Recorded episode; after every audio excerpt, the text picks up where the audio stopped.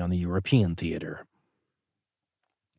There are no naval encounters in the Mediterranean or the North Sea or the Atlantic to rival anything like what's going on in the Pacific. And if you're a Japanese sailor, you would have every right to feel optimistic about the outcome here.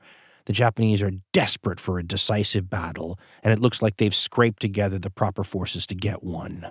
And over and over, you read these remembrances by Japanese sailors who are looking out over the balcony and can see this fleet that is so much more powerful than even the fleet they struck Pearl Harbor with. I mean, just take the two largest battleships that human beings have ever put afloat, and they're with this Japanese fleet, the famous Yamato and her sister ship, the Musashi, whose 18.1 inch guns have never been fired in anger. They're going to be fired in anger now, the Japanese figure. And then they've got their first new purpose built aircraft carrier to come off the slips in a while, the Taiho, armored flight deck, considered to be, and you love this little poke in the eye of fate, don't you? Considered to be unsinkable. You may recall that that's the same moniker that the poor Titanic had, and the Taiho's only been commissioned for a month, right? So you talk brand new, it's brand new, and it becomes the flagship. The Japanese have a plan, and it's a good one. They're going to launch their planes, which have significantly greater range than the American aircraft, out of the Americans' range so that they can hit the American ships, but they can't be struck in return. The devil, though, is in the details when you get to the nitty gritty.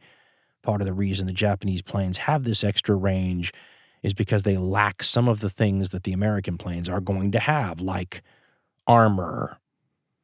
Makes you light to not have armor, increases your range, increases your maneuverability, but you better not get hit.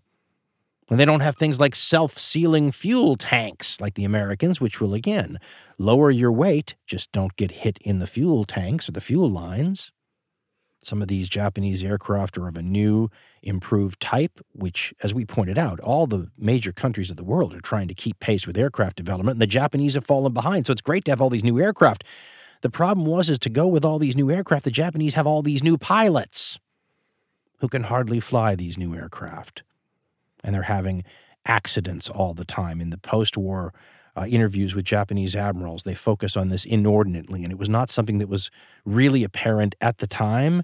But these aircraft are being flown by Japanese pilots who have dozens of hours in the cockpit, often compared to hundreds and hundreds of hours that the American counterparts that they're going to fly against have in theirs.